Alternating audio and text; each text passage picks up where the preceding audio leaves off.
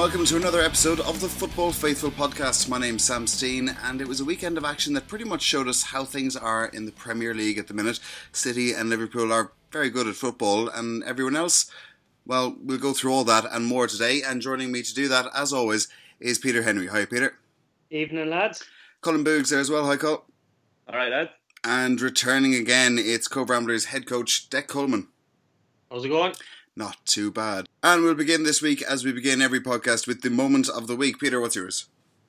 Um, I this is a difficult one for me because I never like to give too much praise to Liverpool, especially in a moment of the week segment. But it's got to be Roberto Firmino. Firmino, ah. absolutely ripping the piss, just taking the Mickey. Um, I still, I think when he obviously flicked the ball over uh, Ceballos' head you know, I think it was nil nil at the time as well. So it's not like, you know, it was party trick time when you're four or five nil up or, or whatever.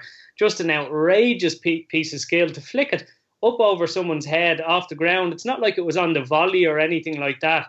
Just absolutely outrageous. It drove me to drink because it was a tough day Saturday. Another sobering, sobering day of being a Man United fan, and then you're just hoping Arsenal can beat Liverpool. And when you see Firmino doing something like that, you just have to take your hat off. Um, absolutely audacious, and he looks in absolutely top form. Even in the Charity Shield, or Community Shield, whatever they're calling it these days, he he, he flicked it over someone's head and nearly scored a sublime volley on, you know on the half volley with his left. And uh, yeah, he he looks razor sharp. And Liverpool looked really good, but that that was just yeah, you just had to take your ta- your hat off to that. Absolutely outrageous piece of skill by Roberto Firmino. Absolutely, and it's funny because you know I think a lot of football at the moment, certainly at this level, is very functional. You know what I mean? It's it's people doing things really, really well, and you know that's impressive in its own way. But to see, it's been a while since I've seen this like outrageous piece piece of skill that you've sort of watched over and over and over again. So uh, yeah, I think that's a good shout. Cole, what have you got? Yeah, that's a good point. I have the same one. I actually can't believe Peter took it. I really thought I'd get that one on my own. All right, that's but, prick of, uh, that's prick of the week there, sorted. yeah, exactly. But uh, no, you know what? Your point there sounds exactly it. Like because it's so functional, and especially at the very top level, especially like a, a, team as quality as Liverpool. Like every like there's no fast, you know, everything's done uh, so efficiently. But the Firmino thing was like I was watching it with a buddy of mine, the match, and how outrageous it was was it happened, right? And neither of us said anything. And then the ball went to the play. And then I kind of just said, like, sheepishly, like, did he uh did he just flick that over his head? did he really do that? My buddy goes, uh, no, no, no, no, no. Your man Ceballos just deflected it over. It's like, yeah, yeah, I, I, I would have thought so. Sorry, sorry, yeah, yeah.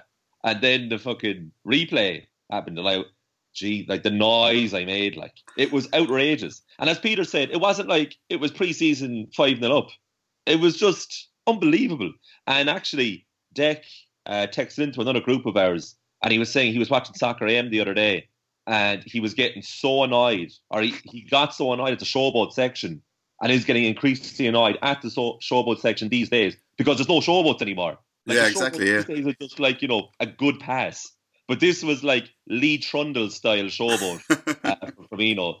So it's my prick of, or sorry, it's my moment of the month. Uh, not just moment of the week. Firmino, unbelievable. Yeah, I think that's fair. Uh, Dec. Jesus, he's after setting me up for a bad one here No, after saying that I texted in complaining that the showboat was gone shit on Soccer AM, and now my moment of the week is a defensive rear guard from Newcastle. really, really me up, um, yeah, I just thought I just thought they were brilliant, and after all the all the slating they got in the last couple of weeks, and to be honest with you, I thought I thought they were never going to win a game this season at all. Like so, from what I'd seen. So to see them put in that performance after the, the stick that Steve Bruce got, and even last week on Match of the Day as well, um, Alan Shearer was absolutely tearing into uh, Almiron and Joelinton or whatever his name is up front because they were so disconnected and that there was no there was no fluency in how they played and they didn't link up together and how defensive the team was without actually being able to defend.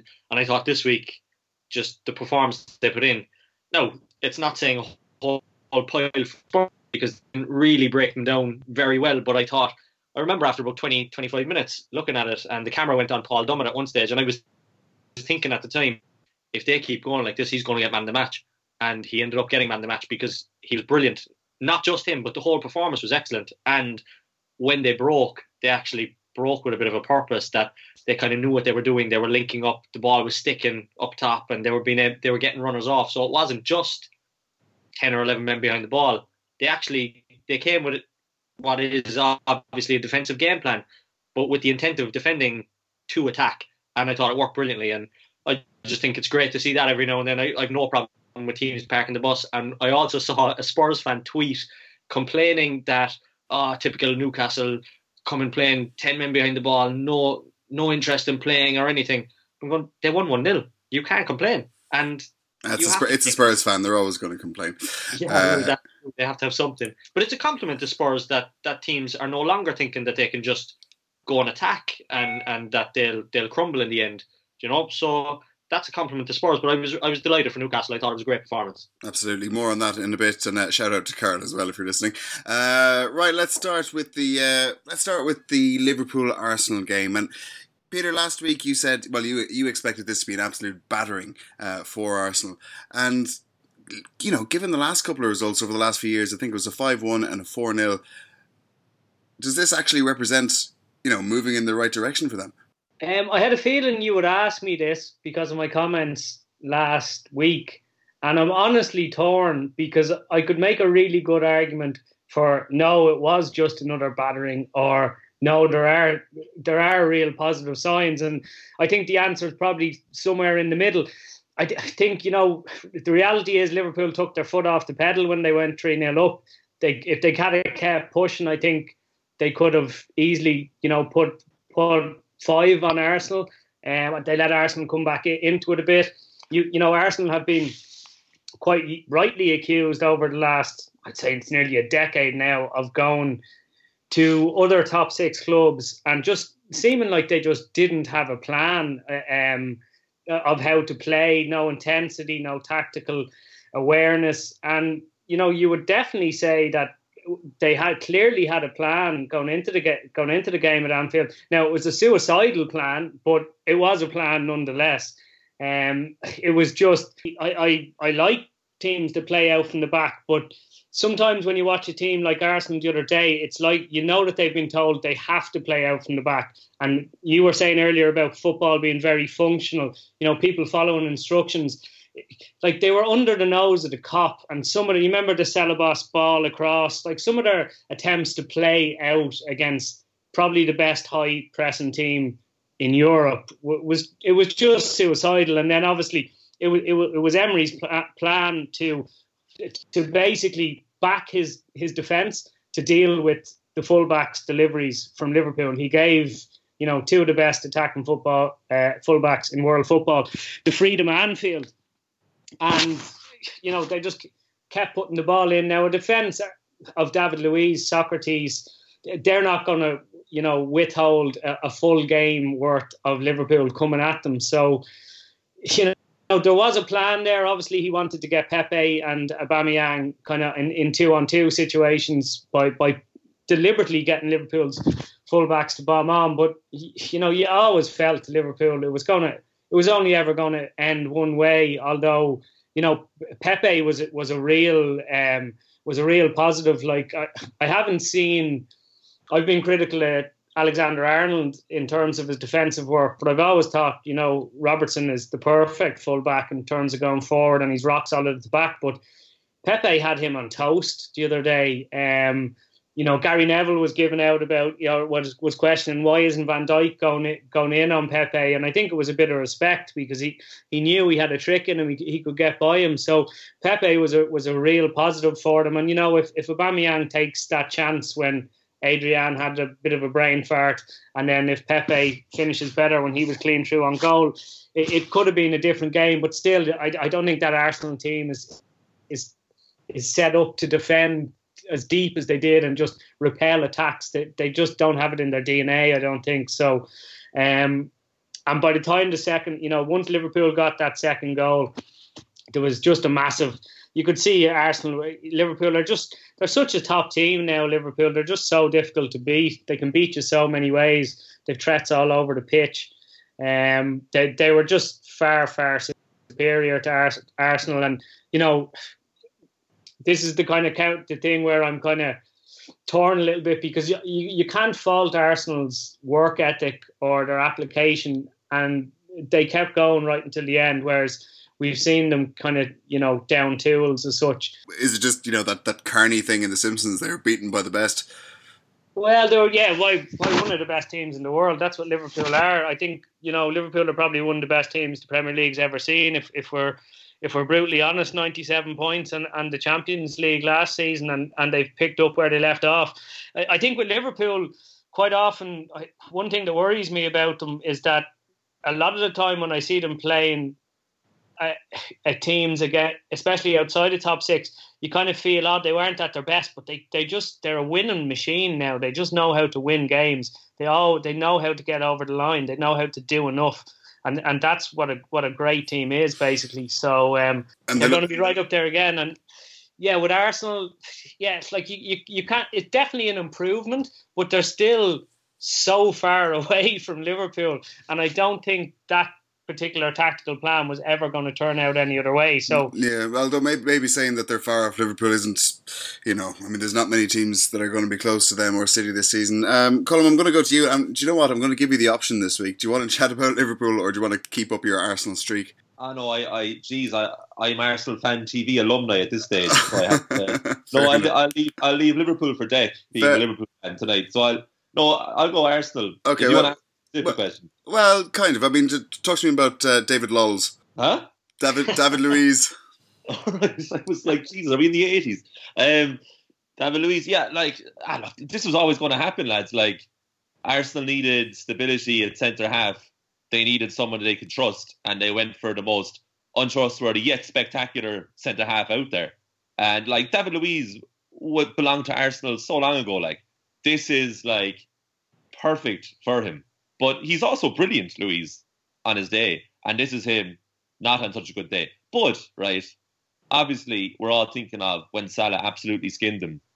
But for 40 minutes, Luiz actually did quite well um, when Arsenal kept them at bay. I thought Arsenal were really good in the first half. Um, but then Liverpool are, you know, this is, as Peter said, like, this is one of, we're looking at one of the greatest Premier League sides ever, this current team. Like, the the statistics are unbelievable for for Liverpool. I know, I know, I'm supposed to be talking about Arsenal, but Liverpool are unbeaten in 42 league games. Like, um, so this is at Anfield, you know, no. Huh? Yeah, at Anfield, no. At Anfield, sorry, yeah, sorry, at Anfield, at Anfield. But so Arsenal, you know, just just went to the slaughter. A bit like West Ham the first day of the season when they lost five 0 at City. You're like, you know, there's no real shame for West Ham, and it's getting to the stage now. Even though Arsenal are very much a member of the Big Six, that losing 3 1 at Anfield, you're like, yeah, that's standard. That's pretty standard. Um, I thought they were quite good in the first half, but then they got extremely Arsenal after the first goal. And I think it was an absolute stroll for Liverpool at the end, like complete stroll. And like, I know the biggest takeaway from this match is Unai Emery playing the diamond in midfield, and it was like kind of a rough diamond with the three uh, holding and then Ceballos ahead of them. And the idea was that Liverpool are such a strong team through the middle that he sacrificed having a lot of the ball with uh, Robertson and Alexander Arnold. And like I understand that that's suicidal when you look at it like that. You think, what? Like they're two of the best fullbacks in Europe. What are you doing giving them all the ball? But at least he tried something. Like he was trying to, you know, he was trying to stop one avenue of attack, and for a half, it worked pretty well. I thought Nicolas Pepe was very good. If he could just finish, we're looking at a different game altogether here. I thought that Aubameyang's uh, dink after Adrian gave him the ball, I thought that was going to go in. And I was sure that Pepe was going to score when he makes Robertson after the Henderson howler. But look, they didn't. That's their fault. They didn't put the chances away. And then Liverpool destroyed them in typically efficient manner. I thought Arsenal were decent um, up until they weren't, if that's not a terribly obvious thing to say. But they got they kind of uh, nullified being Arsenal for a half you know. So at least there's that to it. Yeah, like we said, moving in the right direction maybe. And uh, Dec, uh, well, Colm said there that the plan worked for a little bit until it didn't, and then when it didn't, it really didn't. And I think that was sort of uh, personified almost in uh, in Trent Alexander-Arnold, who has been brilliant. Yeah, I mean, he obviously he obviously has his shortcomings when it, in the defensive side of his game. Obviously, not to the not to the extent that he's a liability, but that would that would have been a place where you would have thought, give him the option to just go forward all the time, and you'll be able to exploit them at the back. But it didn't really work for Arsenal, partly due to the good play of Liverpool, but I think partly due to Arsenal's naivety. Peter Peter mentioned it earlier as well. They two v two up front and trying to play out from the back. The whole purpose, I thought, of what they were trying to do, draw Liverpool in, and and just whack one over the top for the two guys who have unbelievable pace, and they didn't really do that. And I think that gave Liverpool that sense of security that yeah, they they caused them a bit of trouble, but they still tried to play through and get it to them rather than just giving it a foot race over the top. And that that allowed Liverpool just gradually build into the game more and more, even without scoring the chances they were creating or, or creating any clear cut ones that you'd say, oh, they should be one or two nil up. Like for possession and and all that, you would say, yeah, and the amount of crosses they had into the box, yeah, they should have been leading at halftime comfortably. But they scored from a corner. You know, that says that Arsenal did the job quite well defensively, but they didn't they didn't transition to attack at all, really, bar a couple of howlers from from Liverpool that almost opened the gate for them. But I suppose it typifies Liverpool of of what's happened over the last season or two now as well that they're getting better in these situations. Whereas I think a game like that could have been could have been one or two, one all, two all, one nil either way a couple of seasons ago where Liverpool weren't clinical enough. They were always giving chances away. Now, yes, they gave chances away at the weekend, but Arsenal weren't clinical enough on the other side of it. But as Cole said, that Arsenal Arsenal were really strong in the first half and then they faded away. I think the other side of it is Liverpool really stepped up their game for this. They came out of the blocks after half time and it looked like they were going to smash Arsenal for about eight or nine. Like at one stage, they really came out really strong. I'd say Klopp must have absolutely given them the height of a bollocking at half time because it wasn't it wasn't a great performance first half. They were they were more or less in control, but they were still vulnerable. And I think in the second half, it really showed how strong and how much they've developed as a, as a team.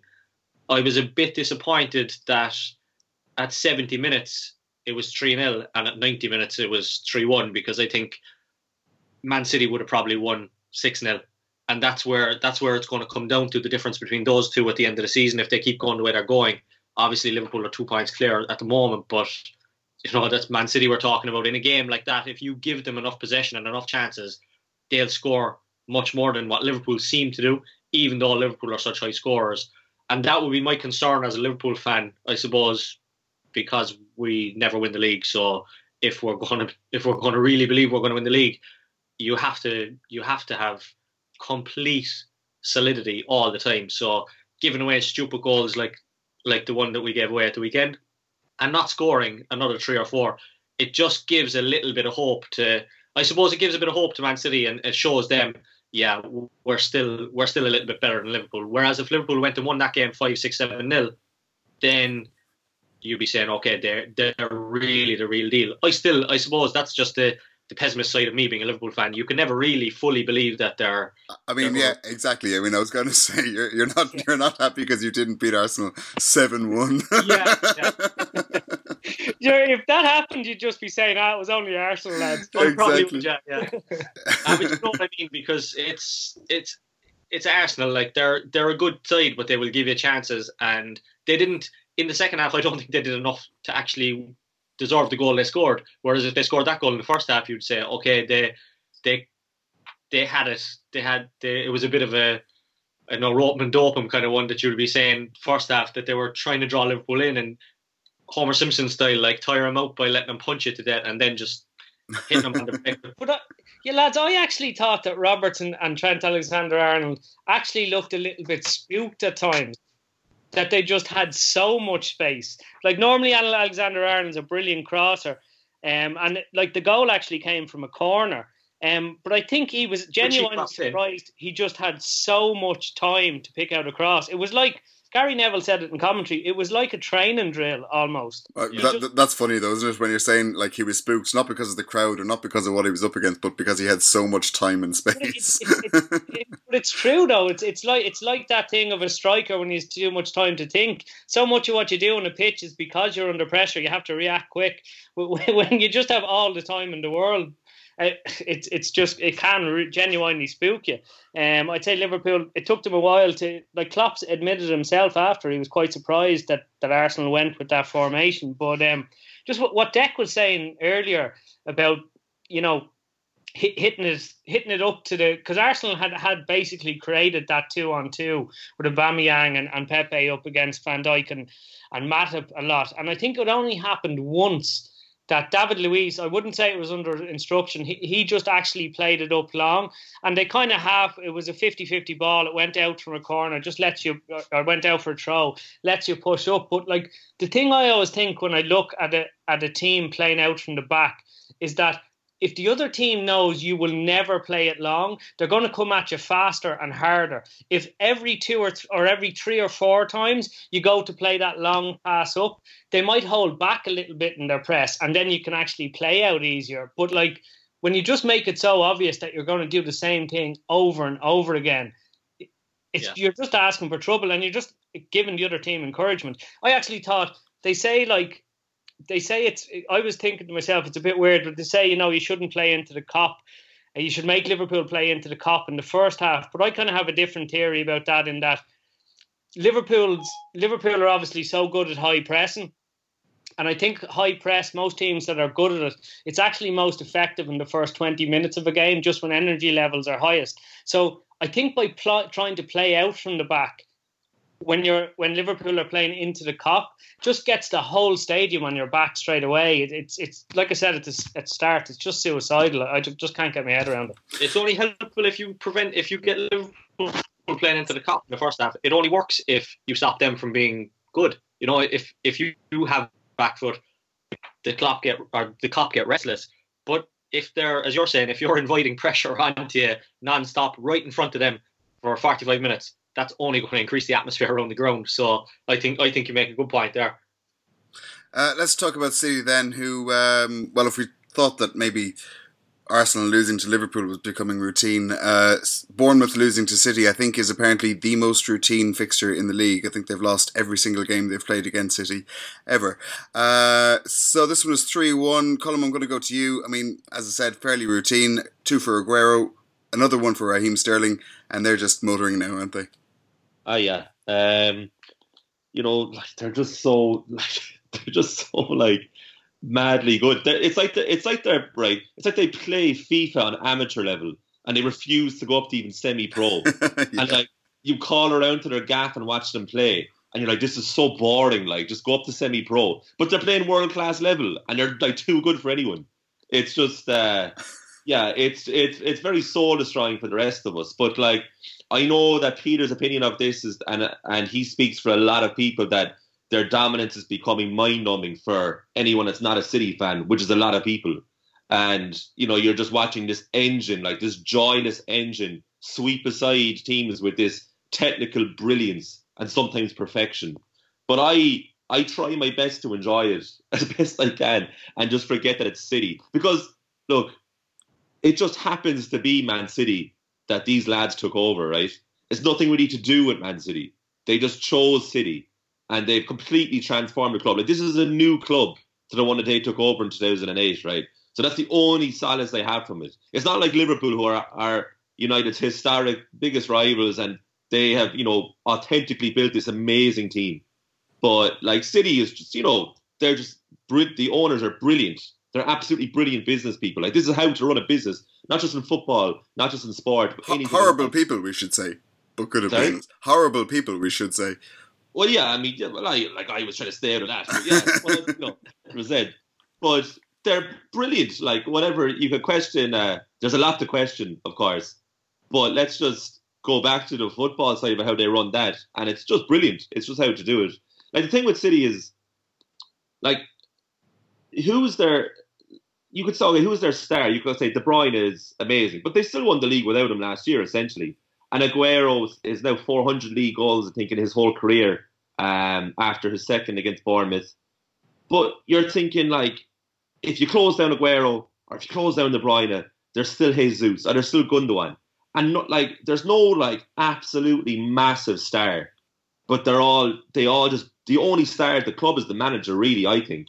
And they all completely buy into and are brainwashed in a good way, I suppose, completely indoctrinated by Guardiola. The point being is that with Liverpool, you have an absolutely brilliant team, but you do have the three boys up top, right? And say if two thirds of them were gone for six months, you'd wonder, okay, what, what would happen to Liverpool then? Now they could very well still be as good as they are, but you you start to question it. With City, the biggest question happened last year when De Bruyne got injured early on, and it didn't seem to affect them that much. I mean, they didn't go through a great spell at Christmas, but other than that, they were pretty much the City that we know. And it, I think it's the point that they're just managed to within an inch of their lives, and this is what we're seeing every single week. Like, like Bournemouth actually had two great chances in this match. They were one 0 down and then Otamendi, who was dodgy enough to be fair centre half, he dropped the ball to um, Smith, I think, Aaron Smith, and he had a half volley from six yards out and he blazed it over. And then I think a 2 1, Callum Wilson, who was brilliant last season, hasn't got going this year, he was through 1 and 1 and he fluffed his lines. And you do think that it's getting to the stage now where it used to be the case with United and Fergie that, you know, teams be beaten before they went out and played them. Now, like you said, the most common result in football is Bournemouth losing to City. But team, you City get into your head like, and you know that you're going to have shag all chances in the match. And then when you do get a chance, you have to take them. And Bournemouth had two very presentable chances to level the game twice separately uh, over the weekend, and they didn't. And City just ruthlessly uh, expose you afterwards and destroy you. And I'm trying to think of even like the best goals that we see in the Premier League in the last couple of years. And I don't think of many City goals because it's, it's like so many of their goals are so similar. They're just so efficient. Like they're just it's the least amount of fuss, and they just put it into the net. And none of them have any individual celebrations. They just celebrate the goal as a team, run back, and it's let's go again. Now, all, it's, it's, it's funny. All, I'd say almost all the best ones are the the ones that kind of stick out most are from the player who wouldn't really be like that, but more of a throwback to a different time, which was Kompany and his, you know, his smash at the end of last season, exactly, or some headers yeah. that he's got, ones that don't yeah. actually fit that model. It's funny. And yeah. yeah, and like I said, the only thing that I think is going to stop this are City themselves, and that's Guardiola. And it's like, if, like, I, I'm still holding on to the theory. I think Guardiola will leave next summer because I, I think he'll be so worn out of his own intensity. Uh, from all accounts, even by good standards, he was particularly intense over the summer. And I don't know how much more the players can take of it. And that's the only thing I think that we have a chance with, the rest of us. Yeah, it's unbelievable. I think one point though that one thing that really hit, hit home it's well it's hit home with me before. I've said it about City um uh, last year on the pod that you know it's one thing having loads of money but it's another thing spending it wisely. But David Silva made his 400 appearance for them yesterday. Aguero their leading goal scorer ever. It, I wouldn't say it, it was just brilliant recruitment, but uh, there's definitely a certain element that they struck gold as well because, like, to get David Silva in and him and him and Aguero came in around about the same time. The impact they've had on the club, they've never been an ounce of trouble. Yeah. Um, off the pitch, on the pitch, really, like two top top pros. Um, and you know, Kompany was the same. He was bought for whatever six, seven million. He was there for a decade as well. So they, they've been so like so many clubs get money and they just blow it on loads of different players. There was definitely an element to look that City bought a handful of players. You could even throw Yaya Toure in there. He's gone now, obviously. That like became their core for such a long time, and not players that you know. With Chelsea, there was kind of an English. You know, there was Terry and Lampard and stuff there as well with Peter Cech and Drogba. Maybe that's fine, but like you look at you have to take your hat off to Silva and Aguero, the impact they've had, and they're uh, based on their performance yesterday. They're going as strong as ever as well, and it's it's that spine of experience in their team as well, which is which probably just set them apart from Liverpool last season. Although that might be harsh on Liverpool as well. Um, yeah, got David Silva's got to go down as an all-time Premier League legend. He's what what a player! Like just Uh, yeah, he has uh, for City. He has 71 goals and 116 assists. uh, and De Bruyne, the fastest player to 50 assists yesterday as well. So they're they're breaking they're breaking also. Man United are breaking records as well, but City are different, breaking a different type. Yeah, yeah. Well, we'll get on to United in a little bit. Uh, first, though, shall we have a game? Uh, well, a, a round of the quiz. Yeah. Yeah, Very Yeah. good. And uh, I- I'm going back to the original format because basically you're you're too good at the managerial one, and it's no crack for me. Uh, so uh, let's see. Uh, Dec this this game basically is I'm going to say a whole load of teams that a player has played for, and you identify that player by the teams that he's played for. So the first one I have. Only played for three clubs actually. Began his career at Crewe Alexandra. Colm. Peter. Colm. Uh, Jesus Christ, that striker who Dean Ashton. It is Dean Ashton. Ah, Unbelievable. man. Great shout. Norwich City and West Ham then. Uh, right, player number two began his career at Stoke City. Could be anyone. Uh, in the middle of that, end their careers at Stoke City. You know? yeah, well, he was there for eight years, uh, played 183 times, and in the middle of it had a small loan spell at Torquay, not that that's going to help, uh, before going to Arsenal. Peter, Peter, Steve Bould. it is Steve Bould, very good. Finished his career at Sunderland, as many players do. Uh, and uh, the final one then, oh, what a journeyman, began his career at Arsenal. Colm. Colm, David Bentley. no. Peter, Peter, Jay Bothroyd. not Jay Bothroyd, no. Oh. Uh, while he was there, he was at Arsenal for six years and he did two loan spells during his spell, one at Luton and one at Brighton and Hove Albion. Peter, Peter, it's not Bobby Zamora. No, it's not Bobby Zamora, no. He left Arsenal then on a permanent deal and went to Manchester City. Dec. Dec, Paul Dickov. it is Paul Dickov. Unbelievable. Ah. Very good. Then he went to Leicester, Blackburn Rovers, back to City, Crystal Palace on loan, Blackpool on loan, back to Leicester, off to Derby on loan, then went to Leeds and finished up at Oldham Athletic. What a career! Uh, right, is that uh, is that a point piece? Is that right or two? All right, very good. We'll leave it there. We'll come back to that in a little bit, and uh, I suppose we'll get on to those other record breakers then, Peter. Shall we? Yeah. Right. Uh, we didn't get to chat about them last week because we recorded as they were going out. Uh, this is, of course, Manchester United. Two games, four points dropped, two penalties missed. Go. Whatever elation was was there for Man United fans, whatever hope and optimism after the Chelsea game has, has been gradually dragged dragged away from us. Um, on a personal note, you know, I've been kind of saying to everybody that would listen to me that this was the, you know, I haven't l- looked forward to a season less than this than this one ever in my life. Um, I don't. I don't take any joy in saying it because I, I, I love Solskjaer as a player, but I don't think he's he's the right man for the job in terms of tactical knowledge, strength of character, a- any of it really. And um, yeah, like the the problems with the, I, I like the signings. I like Maguire, I like Wan-Bissaka. Um, Daniel James has, has looked looked decent. Um, I like them, but there's just so much wrong at the club. Um, the mentality and a lot of the players there that it, it was it was never really going to change. Um, I, I don't know if I'm exactly right with this stat, but I, I'm pretty sure I read something over the weekend that we have to be realistic here and and and look at things. You know, logically, United have won, won one of their last eleven competitive fixtures. Um, that that anybody, you know, you you got to start looking at what manager. I think it's It- three and fifteen, isn't it? It's not great. Like yeah, it's, uh, something like it, it's it's it's ter- like it, it's woeful. It started it started after they gave him the job full time basically, and, and it hasn't really stopped. I, I still don't know what kind of style of play um he, he wants to implement. He I, I really like Solskjaer, but I find his interviews quite difficult to, to watch because it's just a load of faff really that he, he's coming out with, and I just I don't take I, I just don't really have much faith in him. I'm, I'm sad to say, don't have faith in in in the players. He's put a lot of faith into the Lingards, the Rashfords, the Pogbas. I, I don't have a great deal of faith in them, and and he is going to pay for his job. I think over the next few months because of that.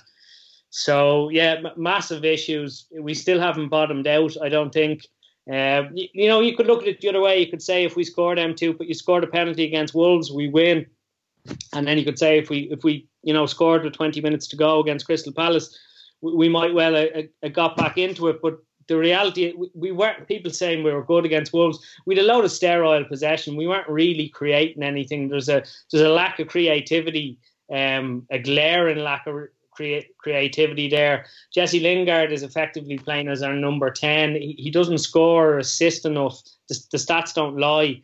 Solskjaer says he's there for his energy. I'm sorry because he's lively, he says. Th- that's not enough. Just being a local lad and running around a lot isn't enough to be a regular in the Man United team.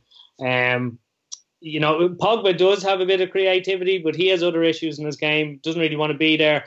But they're playing him back as part of a two a lot now. So you know, all he can do is kind of ping longish balls.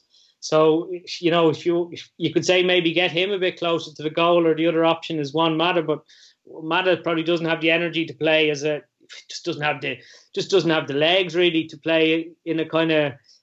You, look at how the physicality of football has changed. Players like Mata are kind of defunct almost now. They just as beautiful as a footballer he is, he he just can't really press or get around the pitch as much as as as you need these days. So um, yeah, it's it's it's depressing with Man United at the moment, and I don't really see it getting too much better. There, has been quite a long run now with this group of players. It's it's kind of been like that. Apart from that, maybe 10, 11 game game run. Uh, you know, last season when Solskjaer came in first, and there was a lot of results there that we, we were quite lucky in that kind of papered over the cracks.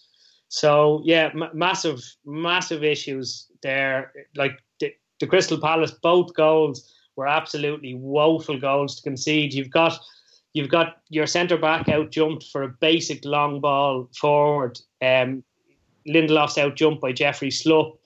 Uh, Ayew goes through, scores. Harry Harry Maguire was I don't know, looked like he had lead in his boots trying to get over and cover. And then you know the the last the the goal in the in the last few minutes was just a litany of errors. You know, Pogba does what he does and dilly dallies on the ball. He, you know, it gets taken off him in the middle of the pitch, and then Zaha, no one came out and kind of, no one came out tried to tackle him, and then you have D- David De Gea who, again, look, look, you just have to be realistic about it, lads. Like since the World Cup last year, David De Gea has been error prone. He, he's made more mistakes in the last year than he did in the in the five beforehand. I don't know if something happened to him at the World Cup, but he just hasn't been the same since. He hasn't signed his contract yet. It's surely just a, a case of motivation, I guess, because he, he he probably looks around at that team and goes, "I'm not going to win anything here." And there's only so much motivation that I think money can give you. Yeah, no, I'd, I'd agree with that. But then why is he still there? Was he running down his contract? I don't know. It could just David De Gea has been amazing for Man United. It might just be that he needs a, a fresh start. Um, but that decision would have had to be made, and I can understand why you'd want to keep David De Gea during the summer. But yeah, he still hasn't still hasn't you know signed a contract. I think he's been left behind a bit when you see what Alisson and Ederson and that bring to teams. He, can't. He's not that modern sweeper keeper. De Gea stays in his line a bit too much, if, if I'm perfectly honest, and says, shoot at me, you know. So, but still, he's been. I'm just getting sick of saying, oh, but he's been so good for us for the last. Yeah, I know. I mean, we, we God knows it'd be a lot worse if he hadn't been there. I suppose. Yeah, you, you got you got to deal with reality, and the reality is pretty harsh for Man United in terms of of Solskjaer, in terms of a lot of the players. Um, you know, Southampton away next. If if we don't get a result there, it, it's gonna it's gonna turn uh, pretty badly. You know, the, the, summer was a disaster. We got three players in, we strengthened the defence, but it was obvious we needed more than that. We, we don't have an established, uh, a, a, proven Premier League goal scorer. Yeah. It, it, it, it's okay though because because uh, Martial's out now and that means that Sanchez won't be leaving so he'll slot in perfectly exactly. there, Colm, won't he?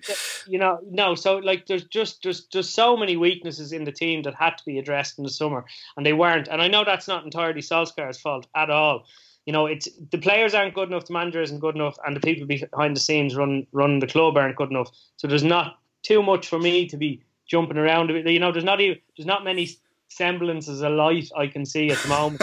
okay, so, um, uh, uh let's try Colm then. Uh, any any positives? Daniel James's goal was good. Yeah, he looks really happy. He's a nice guy. Yeah, uh, like him. Um, not like well, like United fans are uh, they're very difficult to deal with. I find uh, online, and um, like you know, you'll win the first game against Chelsea, you hammer them, and it's like, geez, Rashi, it's pretty good. And then we lose this game against Palace, and everyone's going mental, like absolutely mental. Oh, Solskjaer doesn't know what he's doing; he's terrible. So we're so reactive to the results. It's not even about the matches, like it's the system that's broken. You could have any results at the moment. We could have won all three games to start with. We could be the only team of the other 92, bar Liverpool, to have won all three games, and the system would still be broken. Like it's not about the individual matches. That's just an example of what's so wrong with the club. The like the problems at United stretch back to the end of Fergie's time, where he just stopped signing players to improve us long term, and he completely ignored the midfield from I think 2007 onwards. Just did not uh, replenish the midfield at all after Owen Hargreaves. Didn't add another midfielder, and it's been waiting to happen. And like uh, he does. I honestly, he, I think he take he should take more blame than he's been given. That's just one part of the problem, though. Just one. I don't really blame Solskjaer in it. Like Solskjaer just given the job. You know, it's not his fault. He's out of his depth with it, and he is. But and we said it. We said it day one, like myself and Peter, that this guy should not have been given the job permanently. Um, but like, it's ah, like it's it's not about the individual matches. Like this is about the system, and it's it's totally broken. And like I, I think the three signings were fine in the summer, but like we're we're what we are now is like we look like a side. Honestly, we look like a side, like a pretty good promoted side who came up last season. But like, oh, we'll cause we'll cause teams a few problems. So we have a bit of pace in the counter attack, and like that's pretty much all I can say about it. Like we have two fit, well, we have two senior strikers at the club if we're assuming Alexis Sanchez is leaving, which he probably will, we have two fit strikers, and we're going to be playing in four competitions. We're going to be playing Thursday, Sunday football this year, and we have two fit strikers, and one of them, as you just mentioned, Anthony Martial is injured, and two of these guys, they've never proven that they can score regularly, and they also prove that they don't have the stamina to play all the time, that they pick up knocks. So we're really in trouble there. The other thing as well is that we have become a really poor side when we dominate in possession. We're a bit like Spurs. Spurs are quite similar. We're very sterile when we dominate possession. I was looking at the stats from the Palace game at the weekend. We had 71% of the ball, and we had 22 attempts on goal compared to Palace's five, and we lose 2 1. Now, I know that it's, you know, you're not going to see a much better penalty struck that was missed than Rashford's penalty, right? And you're thinking, okay, nine times out of ten, we probably would have won that game. So it's just a bad result. But I, I really think like we shouldn't be reacting to these games. And I'm talking about social media here. Like the the vitriol like that all the players get, as well as the Wolves match. Like oh like like you know, we know about the racist abuse too, but they're like these players and managers just getting torn apart that you don't see after the Chelsea game. That's not about each game. It's about the whole thing. The whole thing is broken, like, and it's not going to be fixed until we get new owners and we appoint a director of football and we modernise. Like Old Trafford is is behind now as a stadium. Like they they only inserted Wi-Fi in the press box in 2018.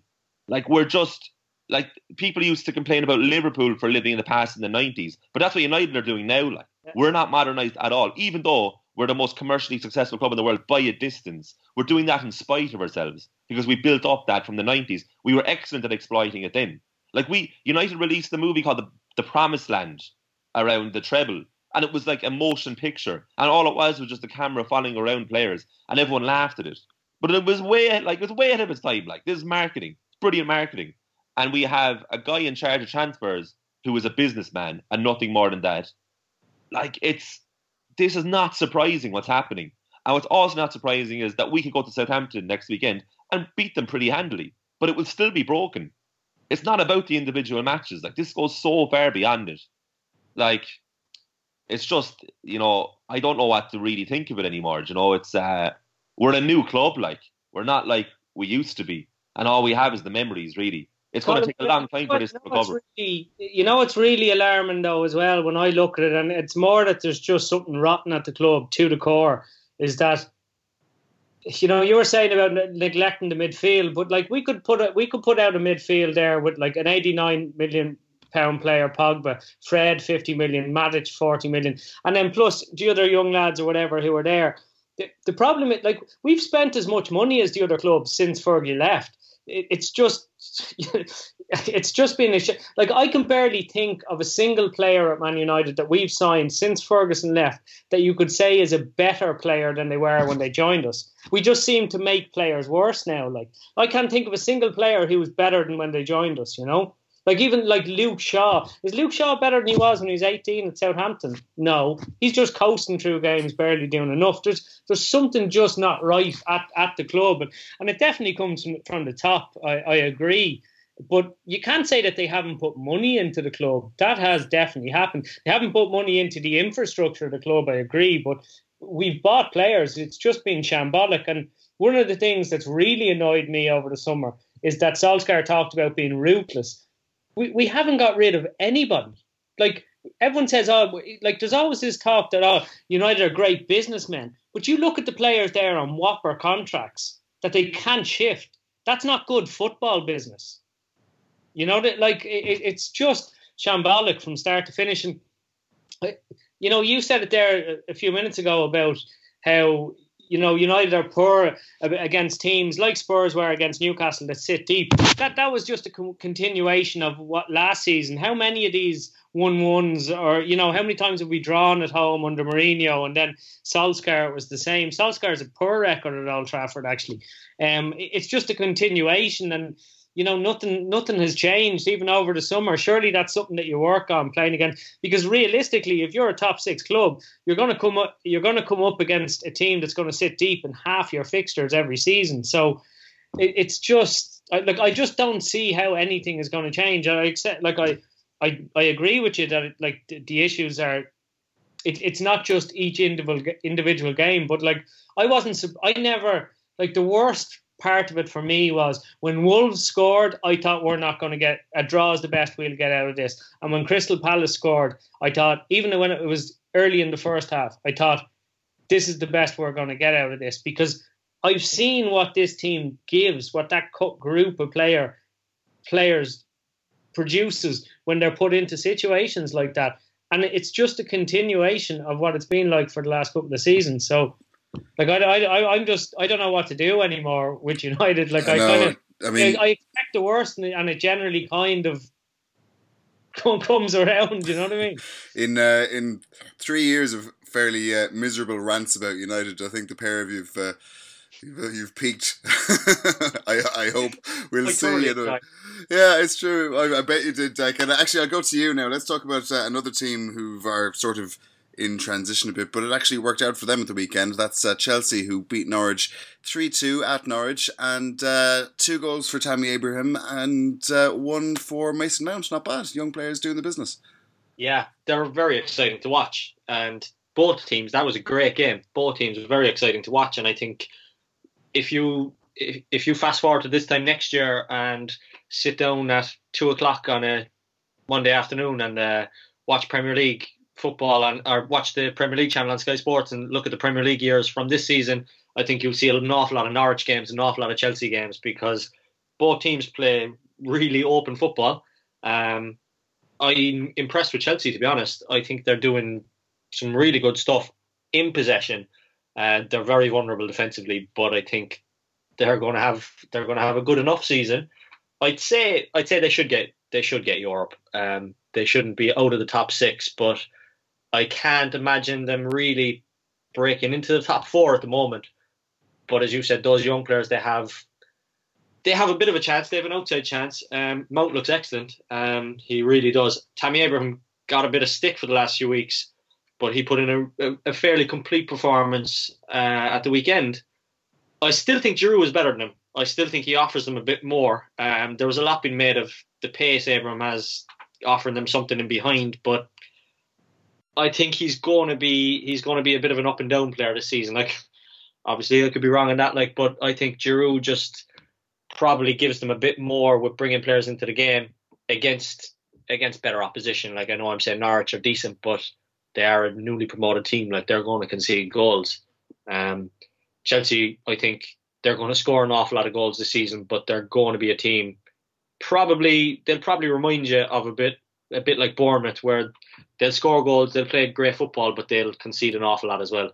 it just looks that way. Now maybe that's due to the players that they were missing. Rudiger was missing at the weekend. Kante was missing, but even even with Kante in the team last week, you know they're still fairly open. Is, is, um, is, there a difference between obviously like Sarri was there last year and he's a he's a manager with a, a very distinct style that didn't seem to quite fit or, or, work certainly for the fans perspective anyway but has Lampard come in has he has he established a style of play on this team I think so I think so they look they look to get the ball forward a lot quicker than they did under Sarri he was like Chelsea fans hated him because they were bored of him trying to pass teams to death and this season they look to be playing the ball into the striker a lot quicker. They have runners off him all the time. There's there's at least one, usually two players looking to make runs in behind once it goes into the striker, whether that's Abraham or, or Giroud. And you always have a midfielder coming up to support it. Often you have two midfielders supporting it as two players running behind. So I think that's the biggest difference where where they're really, really looking to to penetrate early, look to get forward early. But that's probably then why they're becoming a bit more vulnerable defensively because under Sarri, when they were keeping the ball more, they had more players around the ball. So when they lost it, it was it was easier for them to recover it and recover their shape. Whereas now, when they have players making runs in behind a bit more, it does create that little bit of space for teams to counter into. Uh, but I definitely see a big difference since since Lampard's come in. And I suppose the other side of it is obviously fans love Lampard for who he is and what he did with Chelsea. I think Sarri he just had a very negative demeanour as well. It just maybe it was just because he looked like the dullest man ever and he's going around in a cloud of smoke all the time. But I think that is that makes a difference as well. But definitely the, the playing styles of of both managers there, I suppose, um, you can see in their in their personalities as well. Like so, I I'm impressed by Chelsea. I actually I've liked watching them when I've seen them this season so far, and that's that's hard to say. Like yeah, I know. Tell me about it. Uh, let's move on then, and we'll go to uh, Spurs, who lost 1 0 to Newcastle, as Dec mentioned at the top of the show. Uh, Colm, you've been saying for a while that you think the wheels are going to come off. Now, they had uh, close to 80% possession in this game, but didn't seem to do a whole lot with it. What, what's going on with them? Finally vindicated. to look foolish, because I kept on saying it after they won.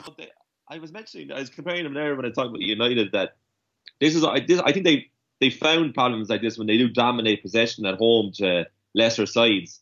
And I remember last year they had a very similar style of match at home to Brighton. I think they were only just in the stadium, might have been their second game in the stadium, and they had to wait for uh, an 82nd minute winner, I think, from Christian Eriksen from long range. And there's one of the many problems that they have now is the Eriksen issue. So after the game on Sunday, uh, the defeat to Newcastle, Pochettino was asked about Eriksen's future, and I, I, I thought he'd be unequivocal and said, oh, yeah, he's definitely staying, even if he wasn't. But um, Poch said he doesn't know where uh, Eriksen's going to be after the 2nd of September. So it looks like to me that he's going to move on. I'm not sure who's, who he's going to go to, but um, like he's, you know, he, you know, Poch isn't playing him at the moment. Uh, I don't know what's happening with Jan Vertonghen, unless I missed something there. But Vertonghen's not been involved at all this season. Uh, Danny Rose, they definitely wanted him out of the club. I think he was very close to Johnny Watford on the deadline day. So there's three big problems there. They also Dele Alli injured, and their new signings too. They have set Ryan Sessegnon hasn't been ready yet. Lo Celso is only coming into it a little bit, and then is out at the moment. So you had a situation against Newcastle where the starting eleven was the same as last season. And of course, the whole thing about last season was they didn't sign a player. They hadn't signed a player since January 2018. So it all felt a bit stagnant. Um, and that was kind of, I think, the vibe of the stadium. It seemed to be coming through the TV watching the match against Newcastle that everyone was a bit bored by the lineup. It wasn't very inspiring. Uh, like Lamela in number 10 role. Like Lamela's one of those players for me, he's like um, Adam Lallana or Jesse Lingard. Like, I'm not really sure what his big thing is. You know, Lamela, Poch loves Lamela, always plays him. Uh, when he when he play, he he gets him involved in some way anyway. So it it was just it was very predictable. That was the thing about it. Now, not necessarily the scoreline. Uh, I didn't see Newcastle winning, but the style of play from Spurs was very predictable to me. I don't think they're that interesting to watch. Like I think out of the top six, I think the least entertaining sides are United and Spurs to watch. Uh, I agree with Dec. I think Chelsea are very entertaining, and Arsenal are Arsenal. They're, they're, there's always a bit of fun with them, and obviously you have the big two. But with Spurs, sterile domination like is one of the worst kinds of football to watch, you know. And they do that. And I think what, what was happening uh, against Newcastle was they were keeping the ball. They had an unbelievable amount of possession, and their passing was accurate, but it wasn't penetrative. And it was going out wide, and moves were kind of stopping in the 18 yard line, and the ball was being recycled and going out wide.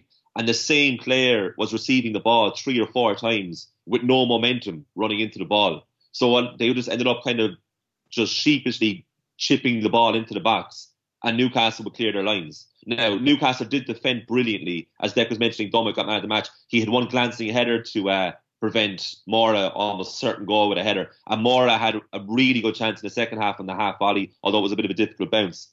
But they didn't. they just don't really create. And I found that out with Spurs as well. They don't necessarily create a lot, or if they do, they kind of just the chance is going to happen to come their way. Like you had a situation where Harry Kane had another one of those games for Spurs where he's just out of the game completely. He was dropping 30, 40 yards deep to get the ball. He wasn't really dangerous. It, like the performance didn't surprise me, but with Spurs, the reason that they always seem to kind of get away uh, with it and make my statement foolish when I say that it's all very vulnerable and fragile is they always seem to find a way.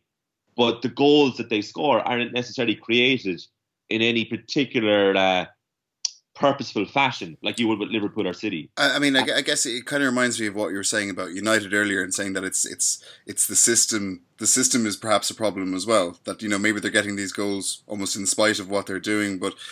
It can like can they turn it around? Is it something that they should be really worried about, or are they still going to be good enough to finish not in the really, top four? Not really worried, but I do see. I like I don't. I'm not sure how long Pochettino is going to stay around for. He seems to be getting increasingly frustrated. Like you do remember in the summer, the pre- one of the press conferences in pre-season, he said to the press, "I'm not sure I should be called manager anymore. Maybe I should be called head coach." There's obviously a dig at Daniel Levy with the transfer situation. Um, I, I'm not sure where. I'm not sure about the future of the Spurs. I could see Poch leaving, and at the same time, you have to give Pochettino unbelievable credit because Spurs are like completely established top four side these days, and they have a brilliant team. And it wasn't that long ago at all that you couldn't rely on Spurs at all for anything. They've become more, way more reliant in that way, and they're they're an absolutely brilliant side in terms of what he's done with them. But I do think they have limitations, certainly when you compare them to the other four, we'll say, not not counting uh, United and inside the other Liverpool and City, and, and also I think a bit with Arsenal is that they're not very expansive and I do think that if they do lose the personnel that I'm always talking about that they may or may not lose, that I could see the whole thing taking a massive backward step.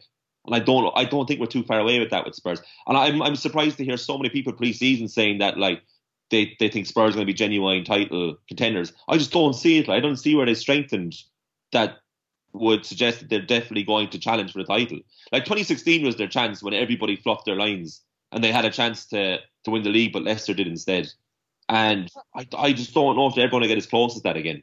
I'm not really sure where to go. It, it's a weird one with Spurs though, because I, I, agree with you completely that like it was a bit like the United game that you when you saw Newcastle going one 0 up, you go, I've seen this game before now that they're going to really struggle to break them down because. Correct me if I'm wrong, but like there was a, a period last season where they were winning matches 1 0 and 2 2 1 with like last minute goals all the yeah, time. But yeah. the games took very similar patterns, if you know what I mean. But it, it's kind of weird with Spurs because I would agree they're not great to watch and they weren't great to watch last season. But I'd say for the two seasons before that, they were up there as being the best team to watch. On their day, starting 11, they were right up there with the best and it's pretty well it's well publicized that it's pretty much the same group of players up until this summer you know? So I, is it like I think you're kind of on to something that you're saying there is issues behind the scenes because you know Danny Rose you know was talking about leaving when he's been talking about leaving for a long time. Trippier Trippier said that there was you know there was problems behind the scenes that's why he left. So th- there is something going on there at the moment that that's I think's pulling the back. I, I would have excused it last year just because that group of players, I sound like a broken record here, had just played an insane amount of football for three or four years. But I, would be a little bit worried if I was a Spurs fan this year because they were far from convincing against Villa either, apart from kind of the last 20 minutes. And, you know, we're saying they didn't have any creativity, and, and I agree with you on that. But like they started yesterday with Harry Kane, Son, Lucas Moura, and Lamela. You know, like that that's a lot of firepower in a team, even if you don't rate Lamela very highly. They just, yeah, they, they I think they, they really need to, to keep Eriksen because Eriksen Eriksen gets a bit of stick. I know off Spurs fans, Carl in particular, one of the regular potters, he, he gives him stick a lot. But I think Eriksen's the man that kind of knits it all together a bit. And it, it's all well and good having all that attacking talent on, but sometimes you need the the player there that's just going to get get it and lay it off to them all the time. So because I don't think the rest of them players necessarily play very well off each other. Um, so yeah, it, it, it's a weird one, but it, for me, the big takeaway from this weekend was just that, as if we didn't already know, lads, like the, the, the chasm between Liverpool and Man City, it's it's a top two now. Like you know what I mean? It's they're just they're so much better than than the rest of the top six. Like yeah, yeah. Well, uh, just Arsenal up next for Spurs, so that'll be good crack again. Uh, right, uh, should we do a second round of the quiz? Oh, aye. Right then. Uh, so same as before, I'm going to name a whole lot of teams, and you identify the player by the teams that he's played for. And we'll start with uh, let's start with this one. Now I should warn you, the first three teams uh, are a bit odd. Uh, so he began his career at a club called Calabar Rovers. Nobody. Uh, yeah. Uh, then he was at, and this is the one I'm going to struggle with. Iwuanyanwu Nacional. That's spelled, just in case you need to know, I W U A N Y A N W U. Nacional. No? Okay. Uh, then he went to Sharks. Peter. Peter. Benni McCarthy. No. Then he went to Ajax. Oh, Peter. Peter.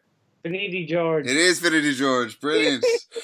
Very good. Went to uh, Ajax, Betis, Mallorca, Ipswich for a little while, and then back to Mallorca. Uh, right, so 2 1 1, I believe the score is. And this next player began his career uh, at Ajax as well. Colm. Peter. Colm. Andy van der Meyde. No. Dennis Bergkamp. No. Uh, went from Ajax to Sporting. Peter. Peter. Ricky Van Dogscock. No, but good, good, good to hear him mention. Never played for them, mind. Uh, in the middle of that, he did a loan spell at Real Zaragoza, and then he went to Milan. Peter. Peter. Roy Makaay. No. Colm. Colm. No, this is stupid. No, uh, Klaas-Jan Huntelaar. No. Jesus. Played for Milan 142 times and then finished his career back where he began at Ajax. So that first spell at Ajax, he played 205 times.